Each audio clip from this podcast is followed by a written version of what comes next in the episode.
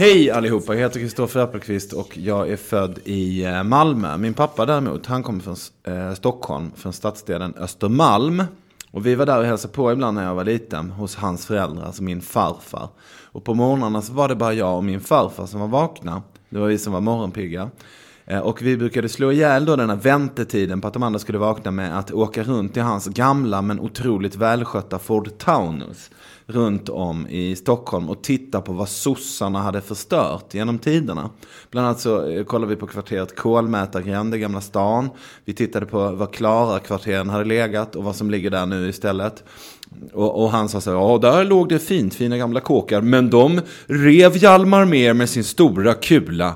Så sa farfar, han åkte runt och pekade. Politikerna lärde sig tydligen sen då efter sextiotalet att allmänhetens dom är väldigt hård mot den som tar ett ordentligt grepp om, om stadsbyggnaden och river gamla snea hus som inte har någon isolering. Så här, trevåningshus av trä med, med, med, med så här, råttor och mörka innergårdar och utedass. Och därför så växer Stockholm utan att man lyckas förtäta staden nämnvärt. Det enda man gör är att man liksom konserverar de här gamla skithusen här inne i stan med ägg, honung och kravmärkt linolja.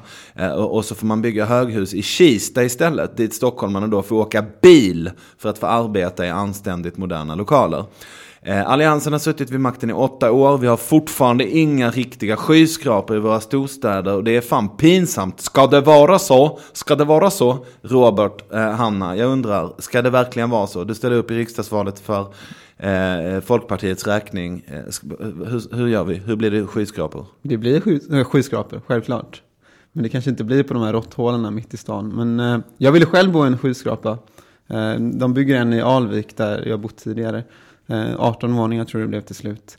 Men eh, för dyrt helt enkelt. Men det blir skyskrapor. Är det för det... dyrt att bo i Norra Bo helt plötsligt? Ja herregud, det är ju för dyrt att bo överallt i Stockholm idag.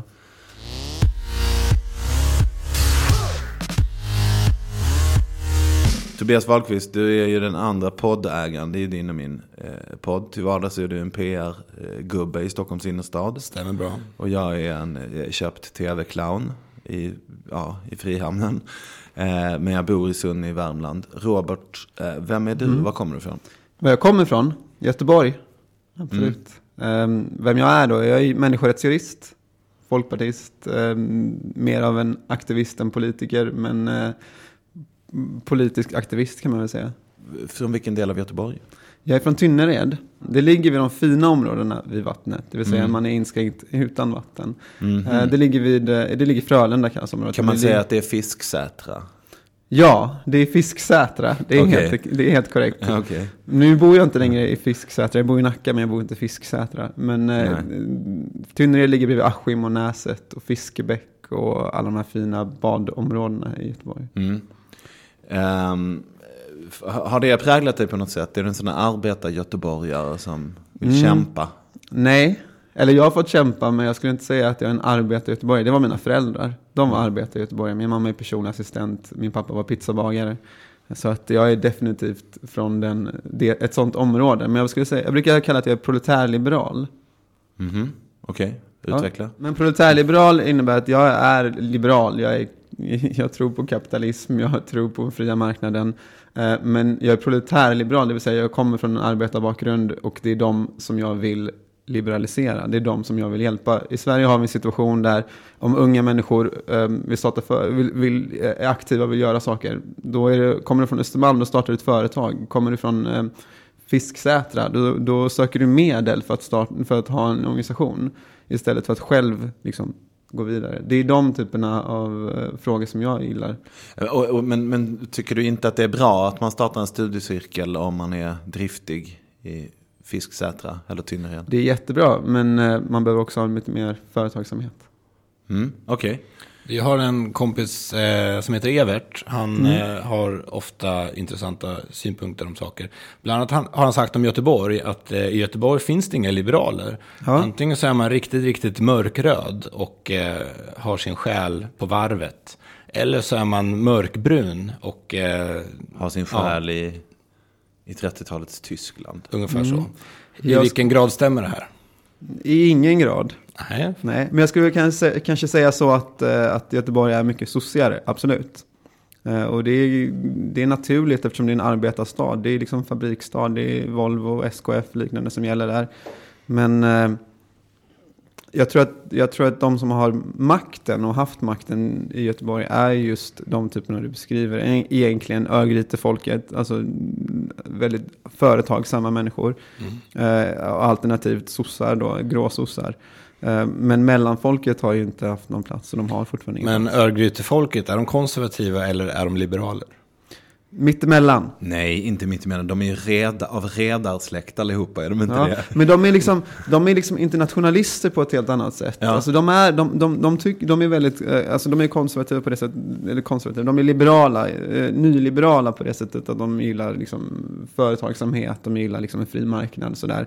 Sen har de ett stort hjärta också, som innebär att de, de är väldigt mycket mer intresserade av internationella frågor än vad man kan förvänta sig. Mm. Um, vilket gör att de ligger liksom i gränslandet mellan Moderaterna och Folkpartiet, skulle jag säga.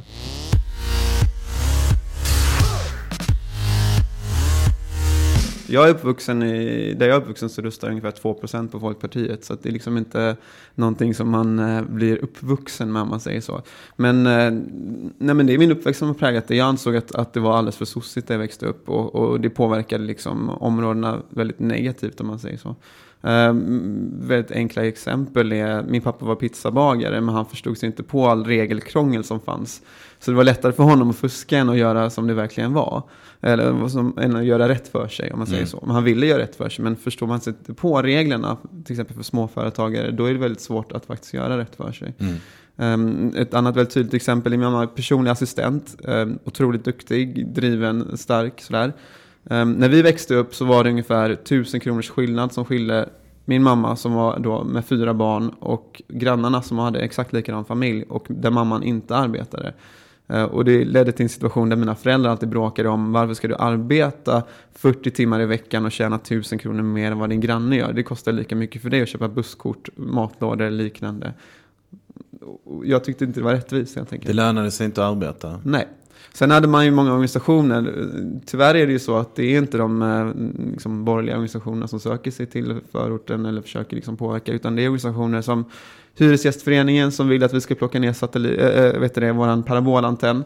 Varför då, tyckte jag. Min pappa jobbade tjugotre timmar om dygnet. När han väl kom hem så ville han titta på tv en timme. Men det förstörde liksom skönheten i området. Jag tyckte att han hade liksom rätt att få titta på vad han ville. Liksom. Skulle inte Hyresgästföreningen vara hyresgästernas representanter, kan man tycka? Ja, det kan man tycka. Men ibland är väl de sina egna representanter. Ja. Ofta är det så. Jag kommer ju från civila samhället egentligen. Uh, ofta är det så att uh, organisationer börjar företräda sina egna åsikter än, än liksom, um, medlemmarnas åsikter eller, eller liksom hyresgästtagares åsikter.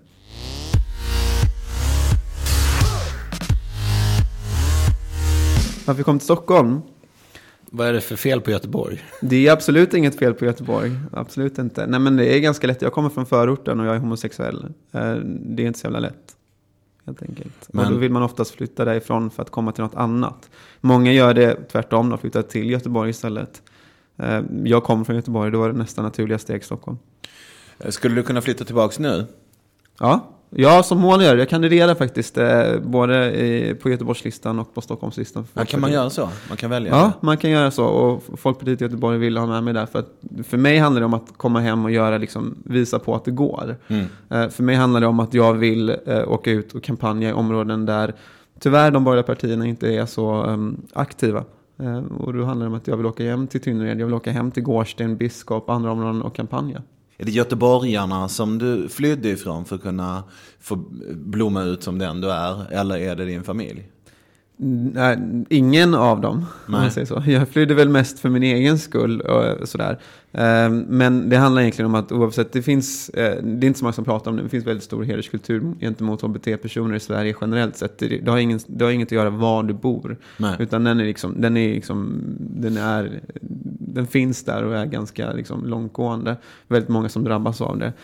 Och då är det så att eftersom jag inte ville att min familj skulle påverkas, inte av göteborgarna utan av liksom släkt, familj, liknande, mm. då valde jag att flytta, helt enkelt. Alltså, då måste vi prata om, vad, vad är det ni har för bakgrund? Ja, absolut. Jag är assyrier, vilket innebär att jag är, eh, det är ett kristet folk från Mellanöstern. Ar- ar- ar- arameniskt folk. Armenisk. Nu, nu hjälp mig. Nej, jag är ute. Nej. Nu är du ute och cyklar. Jag vet. Så här, hade du varit integrationsminister jag, jag nu så hade du kommit så här. Men jag är inte det. Integrationsminister. Ja, nej, det är du inte. Nej. nej. Hjälp um, mig. Så du är helt okej. Okay. Nej, men assyrier är ju, assyrier är en av Sveriges största minoritetsgrupper. Mm. Vilket är intressant. Vilket gör att man borde veta vad det är. Det är hundratjugotusen människor i Sverige idag som har assyrisk bakgrund. Assyrier... Från, från Irak, från mm. Syrien, mm. från Libanon, mm. från... Turkiet. I- Iran? Nej. Lite Turkiet. Från Iran också. Det finns en liten grupp från Iran okay. också. Assyrier. Assyrier-syrianer är samma folkgrupp. Men det, äh, kan, kan, vågar jag skriva det på en skylt och ställa mig i centrala Södertälje och säga att assyrier-syrianer är samma folkgrupp? Ja. Kommer jag inte få stryk då? Nej. Det svenska folket är otroligt, otroligt mainstream. Det handlar inte bara om alltså, alla svenska folkgrupper. Alla olika grupper. Man är väldigt, väldigt mainstream. Att man inte känner till um, liksom en, en, en befolkningsgrupp som utgör över en procent av, av, av vår befolkning och inte förstår vad de har för sin bakgrund ifrån är ganska kritiskt. Det är pinsamt. Det är ganska pinsamt. Skärpning.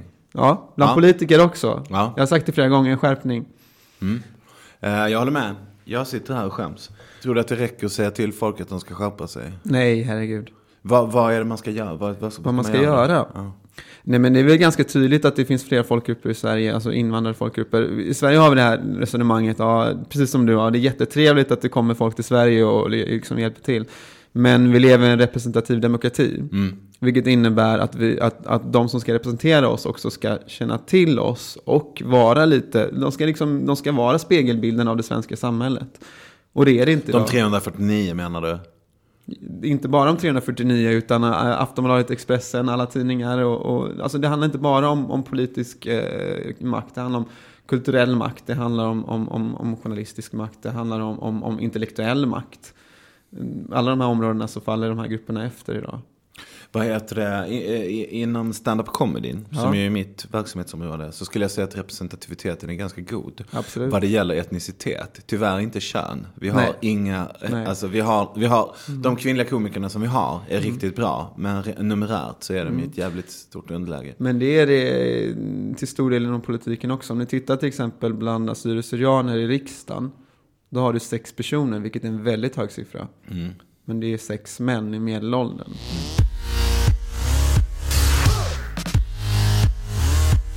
Kallar det för um, proletärliberal. Uh, li- ja. Um, uh, vad heter det? Begreppet socialliberal. Hur förhåller mm. du dig till det? Är du inte so- om du är f- folkpartist Absolut. Med din bakgrund så måste du vara socialliberal. Självklart. Ja. Vad heter det? Är inte liksom socialdemokrater också socialliberala? Absolut inte. Okej, okay, vad är skillnaden? Jag är kapitalist. Men det, men det är ju sossa också.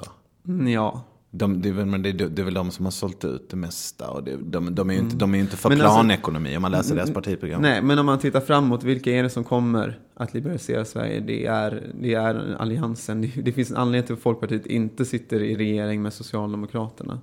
Men om man skulle bestämma en folkpartist som dig till exempel ja. till att vara, för det finns ju lite olika folkpartister, de kan vara Absolut. tokliberala eller ja. nyliberala, så du ja, verkar det. vara socialliberal. Det beror, det beror också på hur du definierar det där, för visst, jag är socialliberal, men, men vadå, det innebär att jag är bikonceptionell, det innebär att jag tror på en marknadsekonomi och jag tror på den väldigt, väldigt stark, och det mm. skiljer, det är, det, som, det är den delen som skiljer en socialliberal från en socialdemokrat.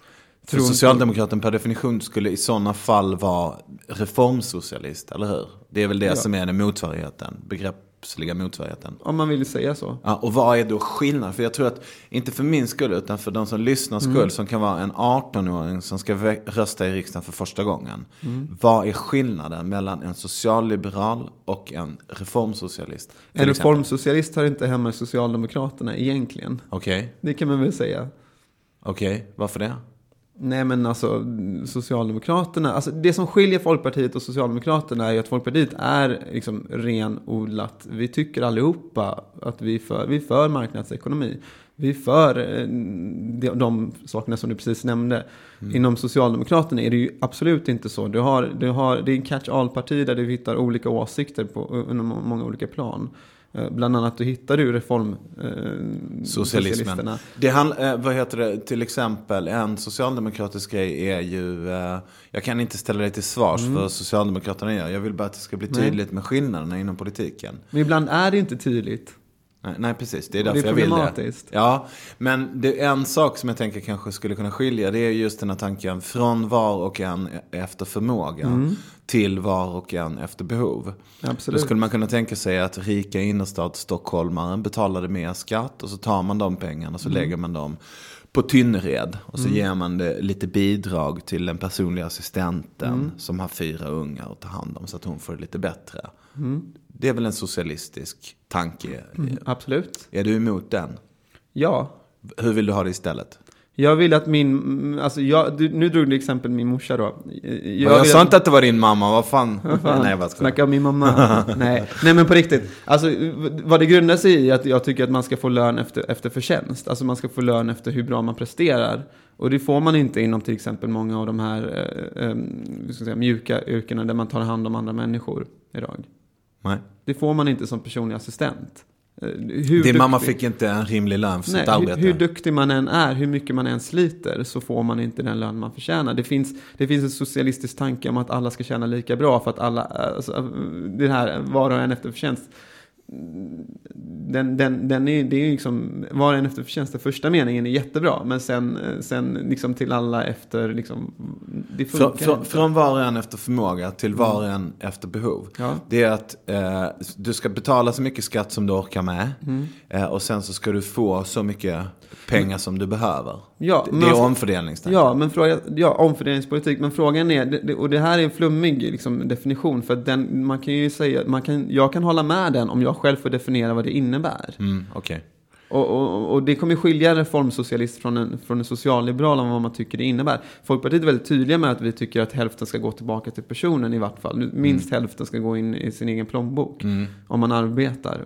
Just det. Oavsett hur mycket du tjänar. Ja, ja, om du är Ingvar Kamprad och tjänar, då ska du ändå kunna förtjäna, få behålla hälften. Om du sen väljer att ge bort pengarna, det, det, är, liksom, det, är, liksom, det är ditt val. Okej, du har varit väldigt tydlig. Tack för det. Bra. Ja.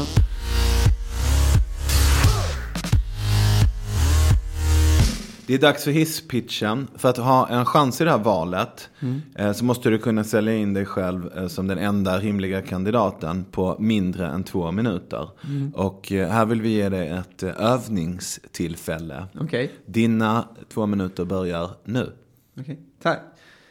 Jag skulle säga att eh, jag är precis vad, vad liksom sångare eller rapgrupper som Kartellen efterfrågar. Kartellen efterfrågar, liksom, de menar på att alla politiker ser ut på samma sätt, det vill säga etnisk svenska. De menar på att alla pratar om samma sak, innerstan. De menar på att, att det är ingen, ingen som bryr sig om de som är utsatta. Och de menar på att, att det bara är inom vänstern som man bryr sig om de här frågorna också. Jag är då, jag håller med, jag, jag, jag är precis tre, åtta och fyra av det de säger, tvärtom. Jag bryr mig om de som är utsatta, jag bryr mig om ytterstan och jag tillhör inte den normen som, som folk eh, ty, vanligtvis ser som en politiker. Eh, men samtidigt som jag bryr mig om de här områdena så är jag också allmänborgerlig, vilket inte finns i svensk politik idag, så att jag kommer med någonting nytt helt enkelt. Eh, någonting nytt, fräscht, och jag ser framåt, precis som eh, den, här blogg, eh, den här podden heter. Det är ganska tydligt. Grymt. Du eh, var färdig där. Ja. Du hade klarat av att eh, köra din pitch på en hissfärd med en genomsnittlig konehiss på, mm. på, på, på endast två våningar. Alltså från bottenvåning till plan två. Ja, för att... För det var under en minut. Ja, och det ska det vara. Mm. För om du inte kan förklara din politik, vem du är, på en, en, en pitch där du inte behöver gå in på sakfrågor på mer än en minut, så har du inte en chans. Hisspitchen är anpassad efter låga hus i Stockholm. Det här är ju inte en Kista-hiss. Nej, nej, där, där en Kista i Kista fem sex minuter. Men egentligen, det borde vara trettio sekunder. Ja, jag om håller inte med. Du kan förklara dig själv på trettio sekunder, då kanske inte du här, liksom, du kommer inte kunna göra det på en timme heller. Finns det en motsättning där? För samtidigt så, jag menar, nu pratar vi om att sälja dig. Mm. Sen när du hamnar i riksdagen så mm. ska du kunna, då handlar det inte om att sälja, då handlar det om att ta ansvar för lagstiftning, mm. fatta beslut om budgetar, mm. läsa tjocka luntor, komma med kloka åsikter. Ja. Finns det en motsättning däremellan? Nej. Gör inte det. Du är ganska catchy. Du är en snygg, ung, äh, säljande människa. Mm. Äh, finns det inte en risk att det är sådana som du som kommer in? Och så, kanske, så har ni inte nödvändigtvis dem. Ja, men jag har ju nödvändigtvis alla de kvaliteterna. Jag är utbildad jurist, jag har dubbla examen i, i mänskliga rättigheter. Jag har arbetat inom civila samhället hela mitt liv. Jag är inte uppvuxen i något ungdomsförbund överhuvudtaget. Jag gick med i mitt politiska parti för fyra år sedan. Inte ens fyra år sedan, förra valet. Vi valde september förra valet. Det är tre och ett halvt år sedan. Jag är inte den här naturliga politikern som du har hittat, som du någon har växt upp med. Utan jag är lite kaxigare, jag är lite snyggare och jag är lite trevligare också. Men jag kan vad jag pratar om. Men äh, finns det någon... Äh, finns det någon straffar partiet dig för det? Absolut. På vilket sätt? Nej, men inom alla politiska partier handlar det om hur mycket man har kokat kaffe och serverat. Att du inte har gjort din, din lufftjänst då? Jag har inte gjort min lufftjänst, men det handlar om att, om att, om att den aspekten finns, att man, att man ska träffa så mycket människor och prata med så mycket människor som möjligt. Mm. Men jag har liksom ändå lyckats få förtroende inom mitt parti, och det är det som är problematiskt. Man får ju förtroende genom att man Att, att medlemmarna känner igen en och tycker, tycker lika och kan identifiera sig med en. Ja. Och till skillnad då från att, eftersom inte jag har gjort den här luftresan, så har jag istället varit ute i media mycket mer. Eh, och, och hittat stöd då. Genom, genom att jag har varit ute i media och, och sagt vad jag tycker, så har fler medlemmar i partiet kunnat läsa om mig och därför röstat Men, på mig. Skulle det kunna vara en kampanjidé? Välskräddad kostym, mm. liksom välansad, mm. eh, kammad, och överskriften ingen jävla luffare. Nej, det skulle inte vara det. Det är fortfarande så att eh, jag tycker Luffy är fantastiska. De är jätteduktiga, och, och, och det är en bra organisation att ha. Um, och jag tror att man, man lär upp ansvarsfulla politiker inom ungdomsförbunden. De är, de är jätteviktiga. Just det. Uh, men man behöver också en mix. Uh, som det ser ut idag så har till exempel Folkpartiet inte haft någon partiledare som inte har suttit i uh, styrelsen för, för ungdomsförbundet. Och de flesta som sitter i riksdagen har gått luftvägen. Liksom. Just det. Och det ser väl ganska lika ut i de andra partierna, eller? Det ser otroligt lika ut. Väldigt, väldigt etniskt svenskt. Mm. Ja, mm. Ungdomsförbunden idag, vi har var fjärde ungdom som växer upp i Sverige har ju en annan etnisk bakgrund idag. Men om du tittar på ungdomsförbunden så har de i princip, jag tror vänstern är lite bättre än andra, men det är naturligt kanske för att de kom, ungdomar kommer från mm. eh, Du nämnde ju Kartellen. Mm. Eh, du kan uppfylla flera av deras krav, men de är ju uttalat vänster. Ja. Kommer, tror du de kommer gilla dig? Absolut. Det tror jag, men samtidigt eh, så är det inte dem jag är ute efter. Jag är ute efter deras lyssnare. Um, ja, just det, för de sitter ju i fängelse, hela orkestern där. Någon sitter som i att... Finland, tror jag. Okay. Mordförsök. Jag, tror, fan, jag undrar hur kriminella de är egentligen. De vill väldigt gärna berätta mm. hur kriminella de är. Jag, jag, jag har lite problem med det där romantiserandet. Ja. Jag har också problem med våldsromantik. Alltså det där med att piska folk och hissa upp dem i flaggstänger. Jag Absolut, men jag tycker också att det är problematiskt. Eh, mest utifrån att jag arbetar ju med politiker runt om i världen som är väldigt utsatta. Precis. Och jag arbetar till exempel i Serbien, där det är då de politikerna som vi arbetar med, Liberalerna, där är det enda partiet som då stödjer till exempel eh, Pride-festivalen varje år. Ja. Och där är det ju så att deras partiledare tving- och hans barn tvingas ha eh, liksom vakter, tre, fyra vakter med sig ständigt, ja. På grund av att de då förespråkar öppenhet och mångfald. Och den situationen, det är samma situation som vi ser i Sverige då, där Jimmy också, visserligen hans åsikter är helt galna, men Han har, inte, han har rätt till de här åsikterna. Det står i våra grundlagar, och, och det finns liksom ingen som ska gå dit och säga att de ska dunka honom gul och blå för det. Nej. För hans åsikters skull. Bra. Du nämnde ditt jobb lite snabbt. Kan du berätta ja. mer? Vad gör du om dagarna? Jag arbetar på en liberal biståndsstiftelse. Eh, vad vi gör då är att eh, vi arbetar med politiker runt om i världen. Jag arbetar på Balkan och Mellanöstern. Och, och, och det vi gör helt enkelt är att vi... vi motsatsen till, till diktatur eller till en enpartistat är en flerpartistat. Och då tar vi vårt ansvar genom att vi då eh, samarbetar, stärker och försöker eh, utbilda då unga kvinnor särskilt och kvin- unga kvinnor och ungdomar och kvinnor i, i politiken i de här länderna, och särskilt liberaler då. Så det handlar om att eh, prata om eh, hur man kampanjar, hur man eh, tar en elevator eh, pitch liksom, som vi gjorde här precis.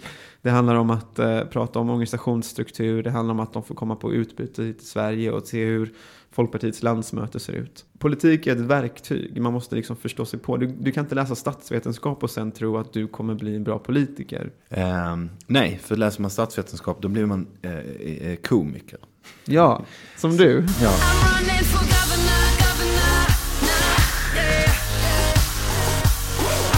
Du har ju själv bett att få prata om just bostäder. Var, mm. Varför vill du prata om just det här? Varför? För att jag har alla mina vänner som sover på soffor runt om i Stockholm. Varför är det så? Varför det är så?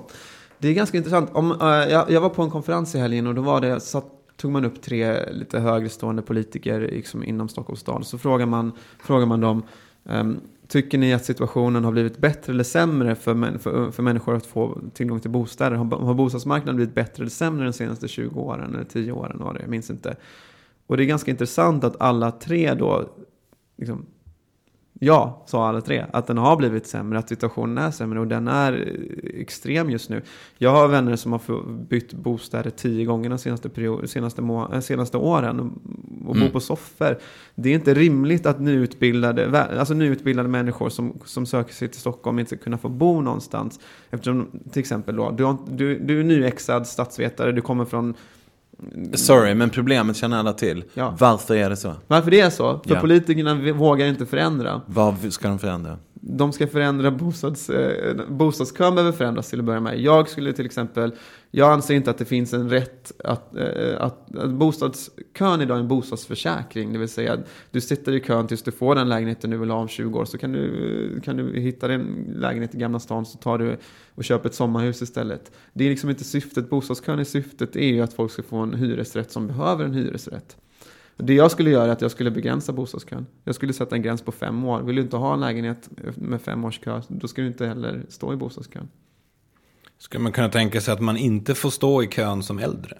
Nej, absolut inte. Det där vore åldersdiskriminering och bryter mot Europakonventionen och flera andra. Ja, jag, jag är inte så mycket för att följa konventioner. Men mm. eh, jag tänker att eh, när man är trettio fyrtio, mm. då har man ju lyckats förhoppningsvis spara ihop en liten slant som man kan köpa ja. en lägenhet. Men man kan inte utgå arton-åring kan man ju inte. Ja, nej, men man kan inte utgå från det. Det jag skulle säga är så här, att det, alltså Stockholms, Stockholms stad, visst vi ska, vi ska erbjuda lägenheter, men det finns ingenting som säger att vi ska erbjuda lägenheten på, på, liksom, på Götgatan på Södermalm eller sådär. Det finns liksom inget som säger det, utan, utan folk ska få lägenhet efter behov. Om du efter fyra år kan få en lägenhet i Tensta, ja men då borde du ta den i Tensta, annars får du köpa dig någonting.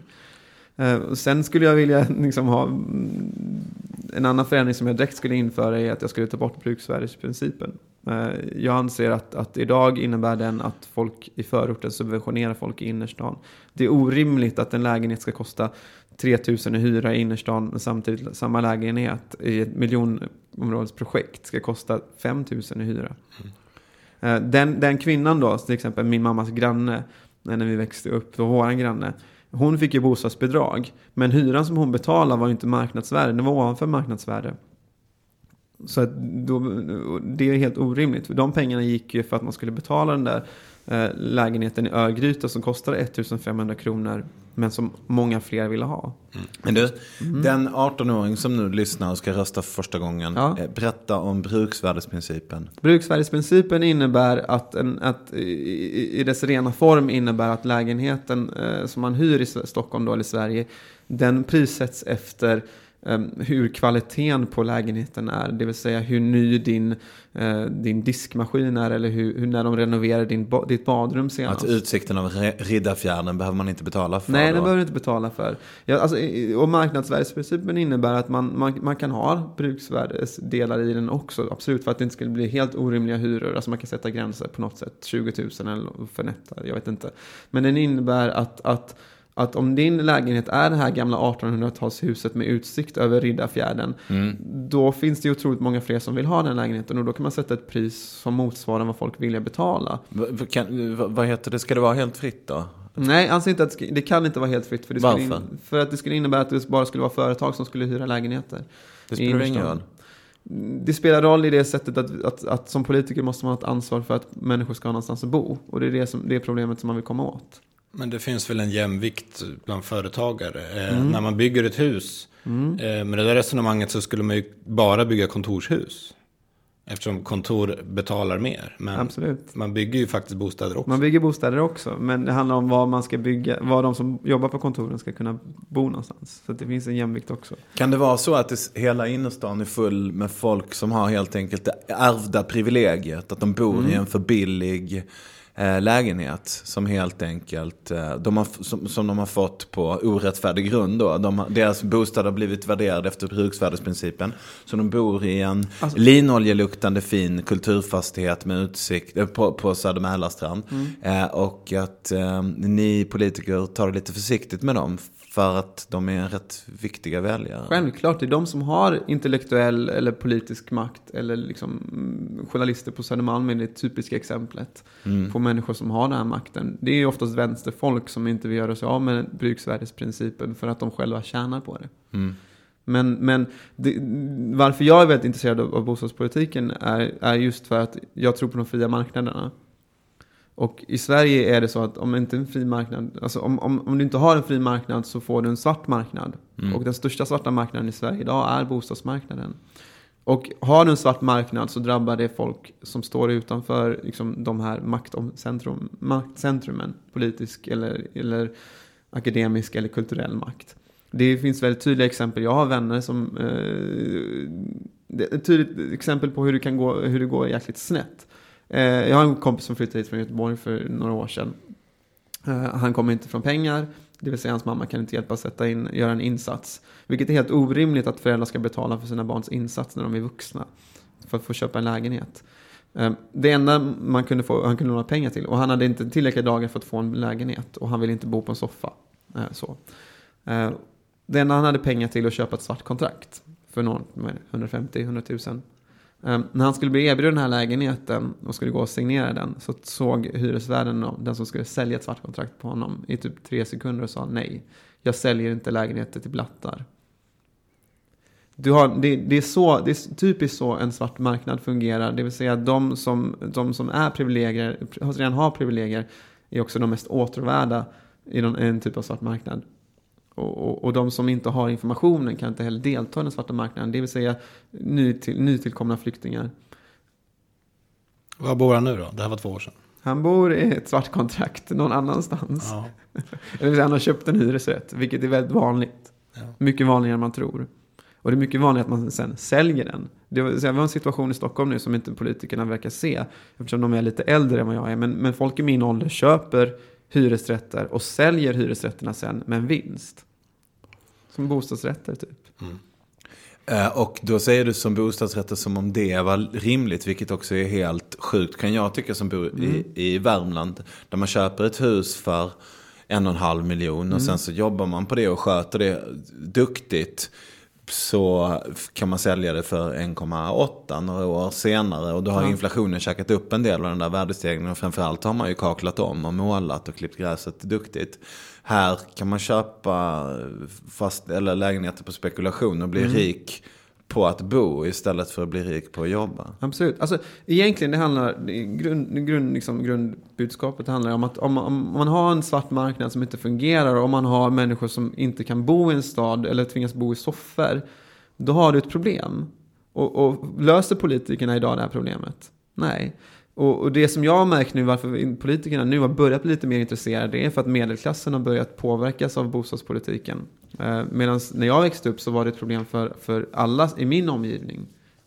Men nu är det så att det inte bara är min kompis som råkar vara blatte från förorten i Göteborg som flyttat till Stockholm som har problem. Nu, nu börjar det ju bli alla andra också. Bygger, bygger vi för lite? lite? Definitivt. Förlåt, förlåt. Nu pratar vi allihopa ja. samtidigt. Eh. Bygger vi för lite? Bygger vi för lite. Förlåt, det händer igen. Vi Självklart, vi bygger jättelite. Vi bygger alldeles för lite. Och det är det, är det här svaret jag får när jag pratar med andra politiker. Det är så här, ja men hur löser vi bostadsproblemet? Vi bygger mer. Ja, men det kommer inte lösa de grundläggande problemen. Det kommer fortfarande inte lösa bostadssegregationen som finns i Stockholm, där vissa bor på an- det, det, det kommer inte lösa problemet där, där bostadsbidrag går till att subventionera folk som bor i innerstan. Det löser inte de svarta marknaden där det är, liksom, där det är lönsamt. Men, att, men det kommer ta, ta, bli mindre lönsamt om det byggs mer, eller hur? Mm, men, vilka, men, men med inflyttningssiffrorna till Stockholm så kommer det bara innebära att vi bygger, vi bygger fortfarande för lite jämfört med de som flyttar in ens. Så att byggnads, bygg, byggnaden, byggnationerna kommer inte ens vara tillräckligt. Men det beror ju på hur mycket vi bygger. Vi, mm. eh, men, nu märker jag att ni vill undvika ordet miljonprogram. Nej då, på Nej, sextiotalet så byggde vi en miljon lägenheter på tio år. Ja. Eller ja, sextio-sjuttiotalet. Eh, teoretiskt sett så kan vi göra det igen. Mm. Borde vi det? Vi borde inte bygga miljonprogram, men vi borde bygga mer. Mm. Absolut. Jag, jag vill inte bygga en miljon bostäder, men jag vill, jag vill bygga bra bostäder också. Men hur får vi till mycket bostäder? Vi, vi vill ja. ju ha mycket bostäder. Mm. Vad ska till för att det ska, ska kunna hända? Till? Alltså, det här kommer lite socialliberala i mig. Det finns alldeles så många tomträtter som, som företag står på, alltså byggföretag står på, som de vägrar utnyttja för att de ska tjäna lite mer pengar. Ja, Häm, men vänta, hämmar vänta. de marknaden med flit för att få upp priset? Absolut, hundra procent. Man behöver sätta tidsgränser på hur länge man kan få utnyttja de här tomtmarknaderna innan kommunen kan köpa tillbaka den och sälja den till liksom någon annan som är villig att bygga. Det men varför bygger de inte på den? För att spekulation helt enkelt. Man kan sälja mark- marknads- marknadspriset på marken går upp så, så pass mycket just nu att det kan vara värt att bara hålla i dem. Och sen sälja dem dyrare några år senare till samma typ av vinst. Eller mer i vinst. Är det för dyrt att bygga? Det, det byggs för lyxigt skulle jag säga. På grund av vad man kan sälja det till. Eh, vi behöver bygga lägenheter där studenter kan bo i. Vi behöver bygga lägenheter där, där folk som inte har den här superhöga inkomsten kan bo i också. Och det är vårt ansvar. Idag byggs det, eh, idag byggs det lyxlägenheter. Det här huset eh, som vi sitter i, det byggdes mm. nittonhundrafemton. Det här... Eh, kanske var ett lyxhus när mm. det byggdes, men det är ju också därför folk vill bo här nu, hundra år senare. Givetvis. Hus som byggdes på sjuttiotalet med enkla, ja, enklare utformning, de är ju, var ju slum redan på åttiotalet. Självklart. Men jag efterfrågar inte plastmattor, men jag, men jag efterfrågar inte heller kakel som är inköpt från det dyraste företaget, vad är det? Från, med Gucci-företaget som, som kaklar, utan det kan vara liksom ett vanligt Svensson-företag som gör det väldigt fint också. Men i Sverige är det idag att det ska vara liksom det lyxigaste märket på, på kylskåpet med, som är förprogrammerat så att man kan trycka på femton knappar så levererar den eh, ja. I, i, is och Perrier. Men typ diskolampa i, i, i kylen när man öppnar den. Det är ja. ungefär på den nivån det ligger idag. Och det är kanske inte alla. Jag tittar inte mig, jag bor inte i Stockholm. Jag bor, jag bor i Sunne i Värmland. Vi har inga problem med diskolampor i kylskåpen. Nej, det är inget problem. Men, alltså, men däremot kan jag säga en sak som är en reflektion. Som är, för när jag kollar på, om jag funderar så på varför man kanske skulle bo i Stockholm ändå när man blir lite äldre. Så, här, så ja. man inte behöver pendla så mycket när man ska jobba. Då kollar jag på Rinkeby till exempel och upptäcker mm. att men det verkar ju som att det går att få en lägenhet i Rinkeby. Ja. Och, där, och ganska nära tunnelbanan. Alltså mm. på tunnelbanenätet tycker jag då kan man väl bo om det tar tjugofem minuter eller fem minuter som det skulle ta till Stureby. Det spelar mm. inte mig så stor roll. Nej. Men, äh, men, men folk är ju rädda för Rinkeby. Ja, ja. Är, är det inte bara all, om alla stockholmare ska bo i ett jävla kulturhus från sjuttonhundratalet precis mitt inne i stan, då kommer ni aldrig bli nöjda. Ni kan aldrig bygga bort det. Nej. Utan ni måste acceptera att stan växer. Det betyder att man kommer längre och längre ut från kärnan.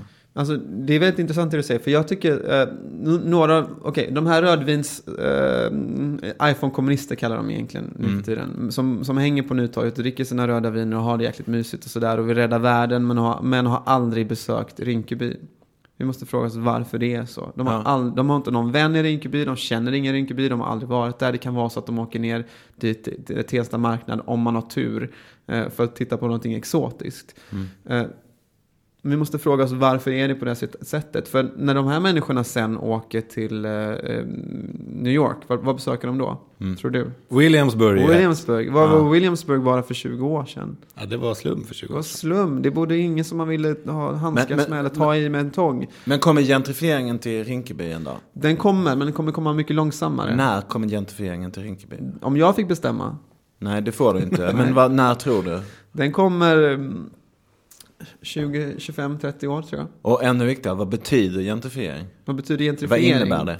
Gentrifiering innebär att, man, att ett utanförskapsområde inte blir ett utanförskapsområde utan folk med intellektuell, akademisk eller, eller, eller liksom, eh, ekonomisk makt flyttar in dit.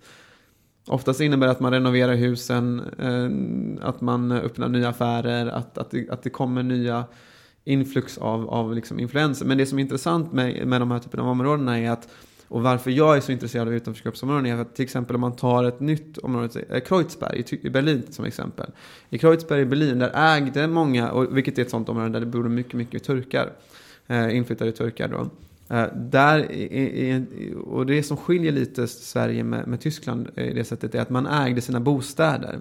Så att med gentrifieringen så kom det också ett ökat värde av, av lägenheterna, vilket invånarna i då Kreuzberg fick ta del av. Um, nu bor de i, i, i jättefina områden där det kostar mycket mer att bo, och, och de, när de skulle sälja så skulle de få ett väldigt bra pris för dem. Uh, här i Stockholm innebär gentrifieringen att när väl folk kommer flytta ut till, till Rinkeby, så kommer inte de som bor där att äga lägenheterna eller ha någon, några, några insatser själva. Utan... Det finns lite radhus där på mm. Rinkebystråket i och för sig, som väl är undantagna ditt resonemang. Ja. Men, men det, det här... Det här Och det är därför jag är intresserad av just de här områdena, för att jag vill liberalisera dem. Jag vill, inse, jag vill få dem att inse att... Inte få dem att inse, men jag vill arbeta för att det ska bli lite mer förstående. Att man ska ha egenföretagare, att man ska äga sina egna lägenheter till större, till större del. För att det innebär också fördelarna när gentrifieringen kommer. Men skulle inte, om, om, man skulle vara, om man skulle vilja gentrifiera, om man ville spida mm. på den lite, om vi mm. fort håller oss i Rinkeby, skulle man inte bara helt enkelt eh, ge... tio sådana här söderkonstnärer mm. varsin ateljé i, i lägenheterna på Rinkeby torg. Då mm. kommer de att, så kommer de att byta. Och det, för det, de springer ju dit om de får liksom schyssta lägenheter.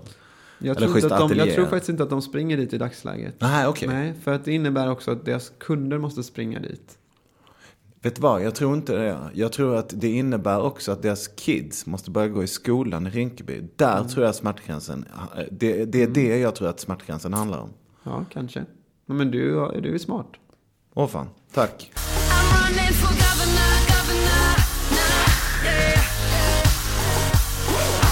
Jag tänkte att vi skulle prata lite om integration. Mm. Vi pratade om Rinkeby innan. Mm. Det är ju mm. ett ganska segregerat område, skulle mm. jag säga. Man klarar sig bättre om man pratar persiska än om man pratar svenska. Somaliska. Somaliska. Jag tänkte på eh, den förträffliga livsmedelsbutiken Mahan Livs, där jag mm. har handlat många gånger. Okay. Där inne står alla skyltarna på persiska. På persiska. Och jag måste gissa om det här är ett...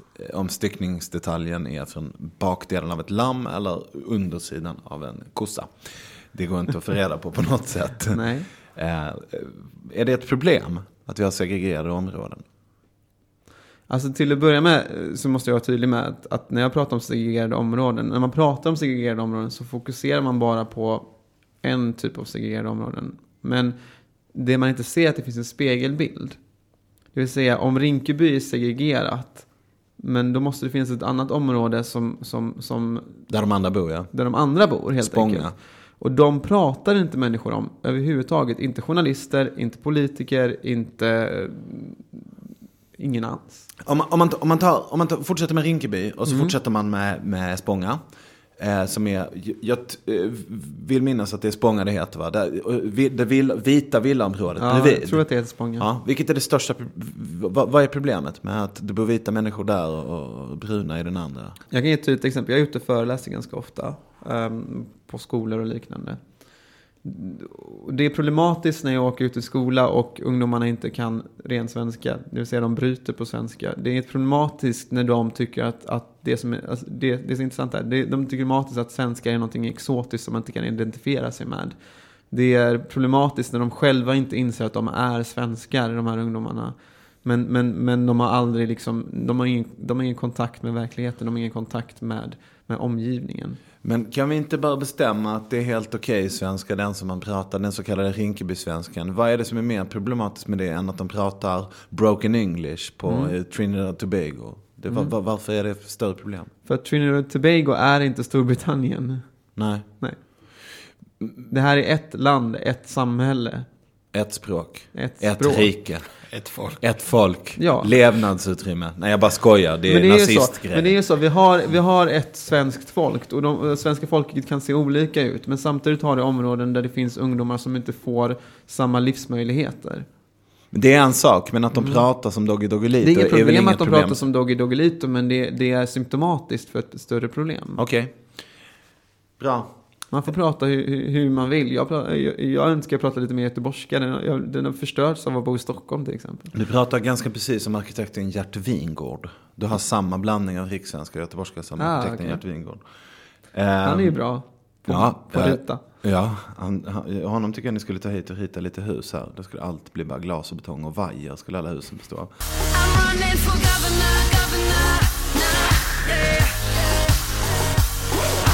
Vad är den största integrationsutmaningen mm. i Sverige idag? Absolut. Det är inte, det är inte hur mycket pengar man satsar på skola. Det, det handlar inte om att få ungdomar i jobb. Det handlar inte om att, att, man, kommer, att man ska få dem i utbildning. Det, det där är bara, liksom, alltså det är bara effekten av att man har ett större symptom. Problem. Det största problemet i Sverige idag är för, för, för utanförskapsområden är att komma till exempel från otroligt konservativa hem men växa upp i, i kanske det friaste samhället som finns. Många av de här pojkarna som vi tar som exempel, och de kommer från hem där de inte får, där de, där de har väldigt, vad ska man säga, strikta föräldrar som håller dem väldigt hårt. När de kommer utanför hemmet så har de plötsligt i, i skolor där det är fritt fram att göra vad du vill. Du kan förolämpa vem du vill, du kan skolka, du kan slå, du kan göra vad som helst, och samhället har inte res- mognaden att säga ifrån. Du har tjejer som, som, som inte får klä sig som de vill, dejta vem de vill, leva ett liv som de vill, och, och sen kommer de till skolan och vet inte vad de ska ta vägen. Jag växte upp i en miljö där, där till exempel många tjejer gick hemifrån i slöja och kom till skolan, gick in i toaletten, bytte om till jeans och t-shirt, tog av sig slöjan och sminkade sig. Alltså, de lever inte i frihet. Det är en klassisk frihetsfråga, och det är, det är de frågorna man måste, de måste liksom börja debattera. När jag är ute och föreläser i, i många av de här skolorna, det är tydligt att de här ungdomarna, eh, när jag målar upp den här bilden, tycker att den är hundra procent samstämmig. Det här, så här ser det ut. Men vi har, vi har dubbla måttstockar. Det är, helt, det är helt tydligt. Det vill säga, vi accepterar saker i förorterna som vi inte accepterar i Södermalm till exempel. Det vill säga, vi accepterar att, att, en, att en ung människas liv eller rättigheter enligt svensk lag begränsas utan att informera, utan att göra eller rädda den här personen. Det är väldigt tydligt. Till exempel eh, många av de här tjejerna som jag pratade om då, när de vänder sig till sina eh, lärare så säger, eller till socialen eller liknande, då säger socialen: vänta tills du är arton och flytta hemifrån. Jaha, men du kränker den här människans rättigheter redan nu. På vilket sätt? Ett exempel där. Ett exempel? Ja, men om man är, om, om man är tvingad att ha slöja på sig, mm. till exempel. Är det ett av de här exemplen på kränkning? Det är ett av väldigt många exempel. Okej, okay, men om man tar det exemplet, på vilket sätt skiljer det sig kvalitativt från mm. min pappas krav på att jag skulle ha min skjorta instoppad i byxorna? Mm. Just den frågan. Ja, alltså egentligen. Är det någon liksom kvalitativ skillnad mellan... Föräldrar bestämmer över sina barn. De bestämmer ofta väldigt dumma saker som har mm. väldigt lite bäring på verkligheten. Men om, det men, handlar om men, frisyr, det handlar om instoppade kläder. Ja, men det handlar om men ett... vad hade den här skjortan för effekt på dig? Det var bara skjortan, det var inte hela... Alltså det omgärdade inte hela ditt liv. Nej. Nej. Jag växte upp med tjejer som till exempel inte kunde delta i idrotten, som inte fick åka på utflykter, som inte fick, som blev slagna hemma, men det var ingen som sa någonting när de kom till skolan med, med, med, liksom, med, med, med märken. Det är liksom på den nivån jag pratar om mer. Mm. Liksom, du har rätt att bära slöja. Slöja är jättebra. Du, om du vill ha på dig slöja så ska du få bära en slöja. Vill du inte ha en slöja så ska du inte behöva bära den heller.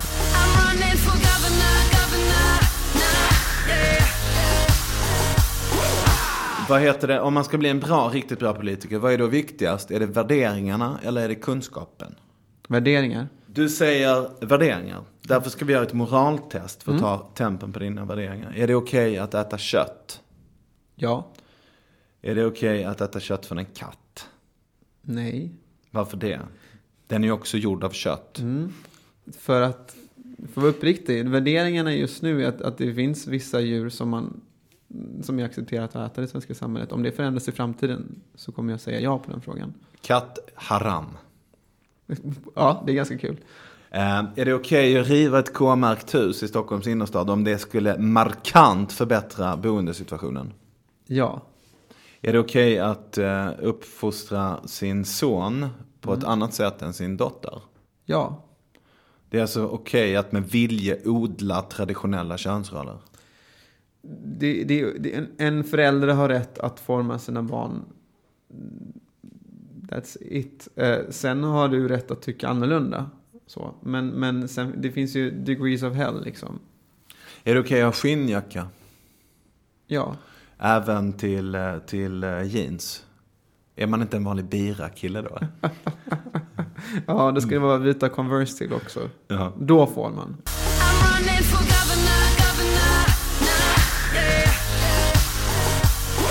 Här kan vi passa på att kasta in en liten grej som är att vi söker sponsorer till podden. Vi är ju vi är ute efter att gynna fri åsiktsbildning och det kostar lite. Dels så måste vi ha ett kontor, vi måste ha mikrofoner, vi måste ha redigering, vi måste ha researchhjälp. Men, och ger vi ju bort femhundra på hela tiden, så en första sponsringsåtgärd är ju att helt enkelt stoppa femhundra spänn i ett kuvert och skicka till oss. Synfält framåt på, vad, vad heter den här gatan? Kärhovsgatan nitton. Kärhovsgatan nitton, ja. ett ett sex två åtta Stockholm. femhundra spänn i ett kuvert om du är för fri åsiktsbildning och faktiskt demokrati är det här det handlar. Är du mot demokrati, skit i att skicka femhundra spänn. Men är du för, skicka femhundra spänn. Så kan vi säga. femhundringen får du. Mm. Får jag? Ja, du får den i din. Du kan ta den och stoppa den i fickan. Mm. På ett villkor. Och det är att du berättar hur du tänker investera den. Investera? Mm. Det är bra att du säger investera. Jag skulle nog, om jag skulle investera den i någonting, skulle jag ge den till någon crowdsurfing-initiativ. Någon som samlar pengar till någon typ av företag. Köpa in mig en liten del av den. Köpa in en liten del i ett företag. Jag trodde att du skulle eh, investera den i, i, i eh, en Pride-parad i Ukraina eller något sånt där. Nej, utan ja, Pride-parad i Ukraina är jättebra, men de brukar oftast ha lite finansiering själva. De kostar inte så mycket pengar. Men, men om, om, om det är en liten snubbe i, eller, eller snubba i, i, i Rinkeby som har ett litet företagsidé och crowdsurfar efter pengar för att kunna genomföra det, då är det hundra gånger bättre än att de ska söka projektmedel där hon, sen ska, där hon inte själv får tjäna pengar på det.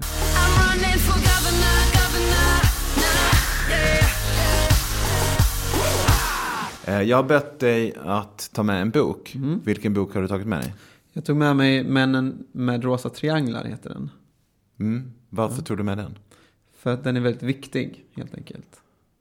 Den handlar då om en ung grabb som blev satt i koncentrationsläger i då Tyskland. Tror jag att det var. Det var i Tyskland faktiskt. För att han var homosexuell under andra världskriget. Var, liksom, läste du den där boken i något avgörande skede i livet? Eller? Nej, jag fick den faktiskt eh, av, en, eh, av en bokförläggare eh, efter att jag kom ut själv. Ah. Eh, men den är liksom, den handlar egentligen om, om, om det är ganska intressant, för den handlar om dagens största civilrättsrörelse, alltså, alltså rättighetsrörelse, civila rättighetsrörelse i världen. Det vill säga hbtq-personers rättigheter.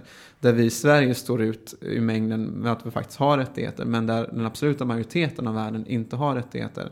Och det här handlar då om, om, om en ung grabb i koncentrationsläger i Tyskland under andra världskriget. Men samtidigt fortfarande idag så har vi eh, lika många homosexuella som här. Alltså den boken skulle lika gärna kunna vara skriven idag, fast i Uganda eller i, i andra länder runt om i världen där de helt saknar rättigheter. De är som råttor som man jagar. Eh, det här skulle kunna vara en bok som, handlade, som utspelar sig i Iran idag. Så att även om den är, eh, beskriver ett, en, en, en, ett historiskt otroligt hemskt eh, beteende av en stat mot homosexuella, så sker exakt samma sak fortfarande. Och det är inte helt okej. Okay. Fortfarande till exempel inom E U, jag kan relatera till E U-parlamentet också, um, så har vi majoritet av länderna som inte erkänner hbtq-personers rättigheter. Det är helt galet. Vad hette boken? Männen med de rosa trianglarna. Tack för det boktipset. Mm. Tack för att du tog dig tid och lycka till i alla valen, ja. i alla valkretsarna som du ställer upp i. Tack så mycket. Tack.